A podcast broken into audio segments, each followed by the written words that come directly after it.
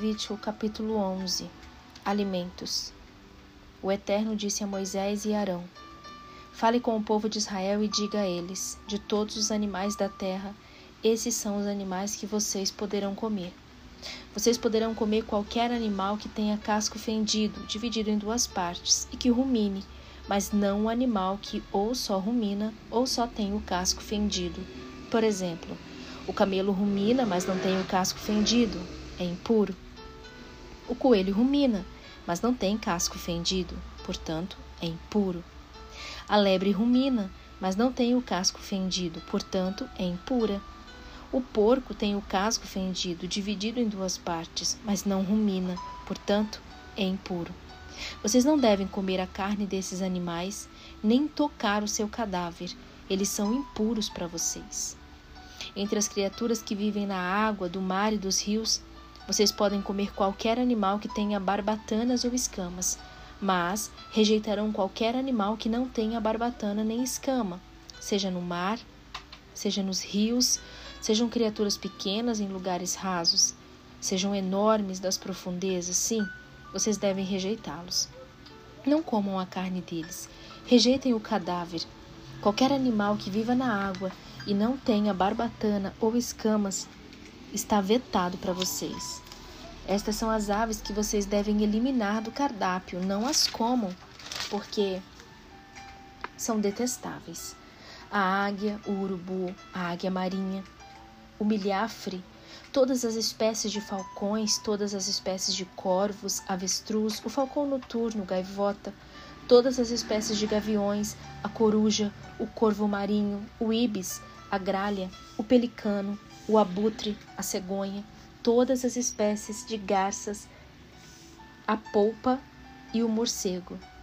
Todos os insetos que voam e andam sobre quatro pés serão detestáveis para vocês, mas alguns vocês poderão comer, a saber, os que têm pernas articuladas para saltar sobre a terra, todas as espécies de gafanhotos e grilos, mas todos os outros insetos que voam e têm quatro pernas vocês devem rejeitar.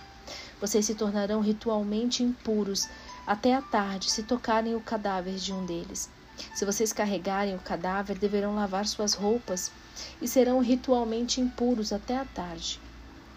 Todo animal que tenha casco fendido, mas não totalmente dividido ou que não rumine, será impuro para vocês. Se tocarem o cadáver de um deles, vocês se tornarão impuros também. Todo quadrúpede que anda sobre a planta dos pés é impuro para vocês. Se tocarem o cadáver de um deles, serão impuros até a tarde. Se carregarem o cadáver de um deles, vocês deverão lavar as roupas e serão impuros até a tarde. Isso é impuro para vocês. Entre as criaturas que se movem rente ao chão, as seguintes são impuras para vocês: a doninha, o rato, as espécies de lagartos grandes, a lagartixa, o lagarto pintado, o lagarto, o lagarto da areia e o camaleão também. Entre as criaturas que se movem rente ao chão, essas são impuras para vocês. Se tocarem o cadáver de um desses animais, vocês serão ritualmente impuros até a tarde. Se algum deles morrer e cair sobre algo, essa coisa se tornará impura, independente de qual seja seu uso ou de que material seja feito madeira, pano, couro ou pano de saco. Ponha o objeto na água e ele será impuro até a tarde. Depois será puro. Será uma dessas criaturas mortas, se uma dessas criaturas mortas cair numa vasilha de barro, tudo na vasilha será impuro, e vocês terão que quebrar a vasilha. Toda a comida que poderia ser usada como alimento, mas foi molhada com a água que caiu dessa vasilha, será impura Todo líquido que poderia ser bebido dela será impuro. Qualquer coisa que esse cadáver cair tornará impuro. O forno ou o fogão de barro terão de ser quebrados. Estão impuros e precisam ser tratados como impuros. A fonte ou a cisterna de coleta de água permanece pura. Mas quem tocar o cadáver de um desses animais será puro se o cadáver de um deles cair sobre sementes que seriam usadas para plantio, elas permanecem puras. Mas se caiu água sobre as sementes e um cadáver cair sobre elas, vocês deverão considerá-las impuras. Quando morrer, um animal que poderia ser usado como alimento, qualquer pessoa que tocar seu cadáver será impura até a tarde. Quem comer a carne do animal morto deverá lavar suas roupas e será impuro até a tarde. Quem carregar o cadáver do animal deverá lavar suas roupas e será impuro também até a tarde. Os animais que se movem rente ao chão não devem ser usados como alimento. Não comam animais que se movem rente ao chão, quer se arrastem sobre o ventre, quer andem sobre quatro pés ou sobre muitos pés, são detestáveis. Não se contaminem com eles, porque eu sou o eterno. Santifiquem-se, porque eu sou santo. Não se tornem ritualmente impuros por causa de qualquer criatura que se move rente ao chão. Eu sou o Eterno que tirou vocês da terra do Egito. Sejam santos, porque eu sou santo. Essas são as instruções acerca dos animais, das aves, dos seres vivos que se movem na água e de todas as criaturas que se movem rente ao chão. Vocês precisam fazer distinção entre as que são ritualmente puras e as impuras, entre os animais que podem servir de alimento e o que não podem. Levítico capítulo 12 O parto. O Eterno falou a Moisés: Diga ao povo de Israel: Uma mulher que concebe e dá à luz a um menino será ritualmente impura por sete dias, como no período da menstruação. No oitavo, o menino deverá ser circuncidado. A mãe deverá ficar em casa mais 33 dias para a purificação do seu sangramento. Ela não poderá tocar em nada santo nem ir ao santuário até que se completem os dias da sua purificação. Se ela der à luz a uma menina, será impura por 14 dias, como no período da menstruação. Ficará em casa mais 66 dias para a purificação do seu sangramento.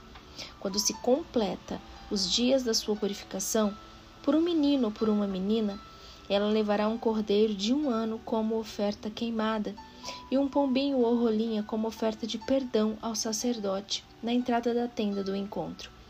Ele os oferecerá ao Eterno e fará expiação por ela. Então ela estará purificada do fluxo do seu sangramento. Essas são as instruções para a mulher que dá à luz a um menino ou menina. Se ela não tiver recursos para oferecer um cordeiro, poderá levar duas rolinhas ou dois pombinhos, um para a oferta queimada e um para a oferta de perdão. O sacerdote é quem fará a, expiação, a expiação por ela, e ela se tornará pura outra vez. Levítico, capítulo 13 Infecções O Eterno disse a Moisés e Arão: Quando alguém tiver um inchaço, uma erupção ou mancha brilhante na pele que possa indicar uma doença séria na pele e no corpo, levem-no a Arão, o sacerdote, ou um dos seus filhos sacerdotes. O sacerdote vai examinar a ferida e se o pelo na ferida se tornou branco, a ferida for mais funda que a pele, é doença grave de pele e infecciosa. Depois de examinar a pessoa, o sacerdote a declarará impura. Se a mancha brilhante na pele for branca, mas der a impressão de ser superficial e o pelo não estiver branco, o sacerdote a manterá em isolamento durante sete dias.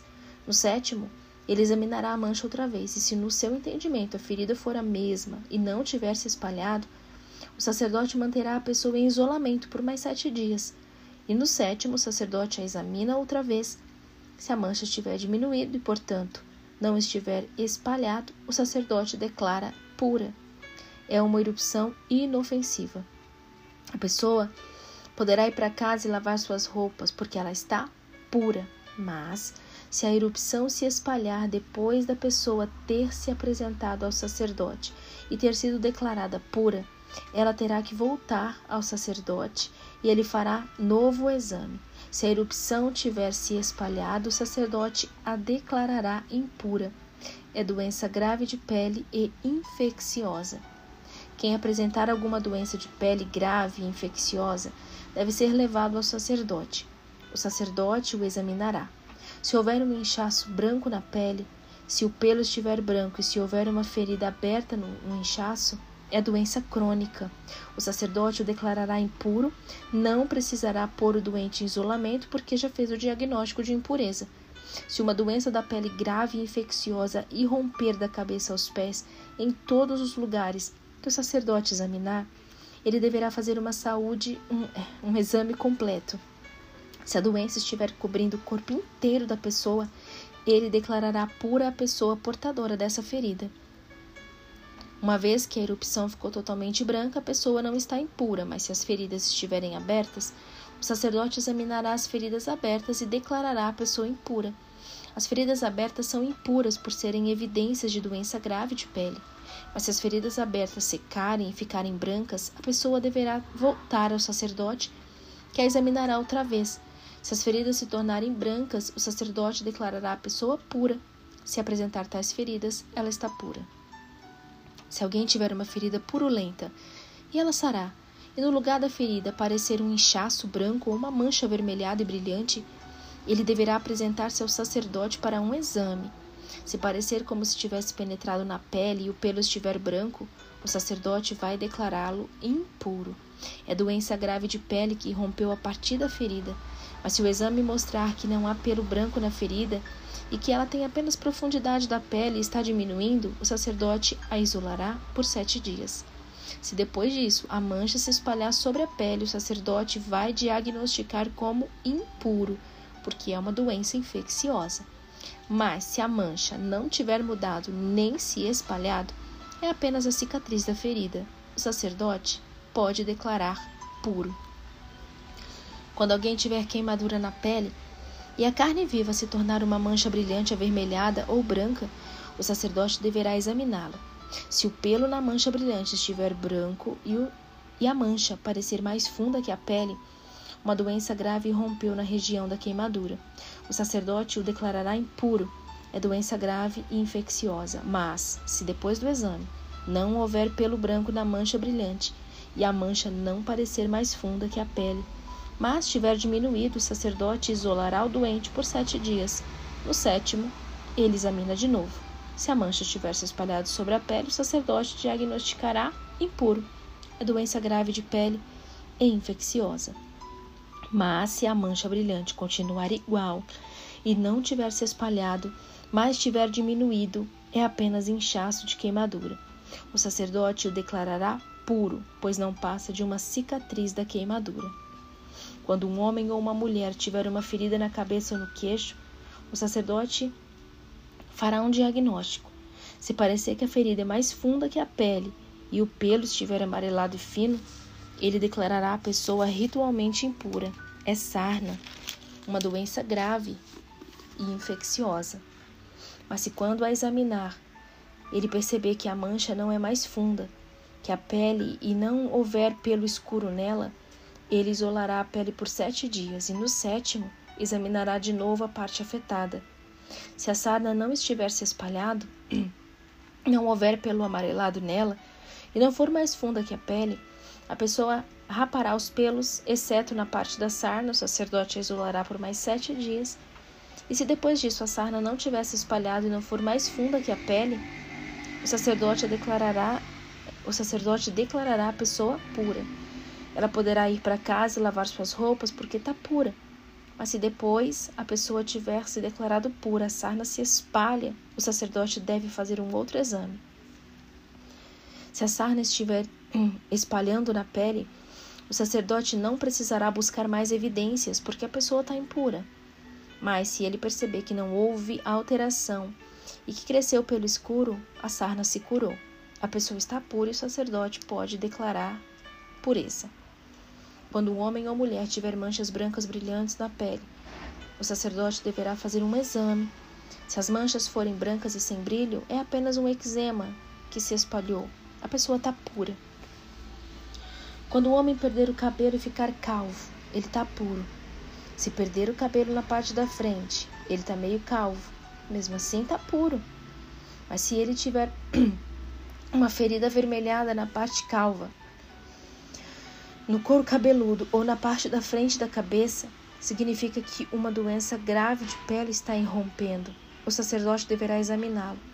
Se a ferida inchada no couro cabeludo ou na parte da frente da cabeça estiver avermelhada, com a aparência de ser uma doença grave de pele, ele de fato tem uma doença de pele séria e está impuro. O sacerdote deverá declará-lo impuro por causa da ferida na cabeça. Qualquer pessoa com uma doença grave de pele deverá usar roupas rasgadas, deixar o cabelo solto despenteado, cobrir o lábio superior e gritar: impuro, impuro. Enquanto a pessoa tiver feridas, continuará ritualmente impura e terá que viver isolada, fora do acampamento. Se uma roupa de lã ou de linho, em peça, tecida ou trançada, de linho ou de lã, de couro ou feita com couro, estiver infectada com uma mancha de um fungo perigoso, e se a mancha na roupa, no couro ou no material de tecido é, for esverdeada ou avermelhada, talvez seja um caso grave e a peça deve ser mostrada ao sacerdote. Ele examinará a mancha e isolará o material por sete dias.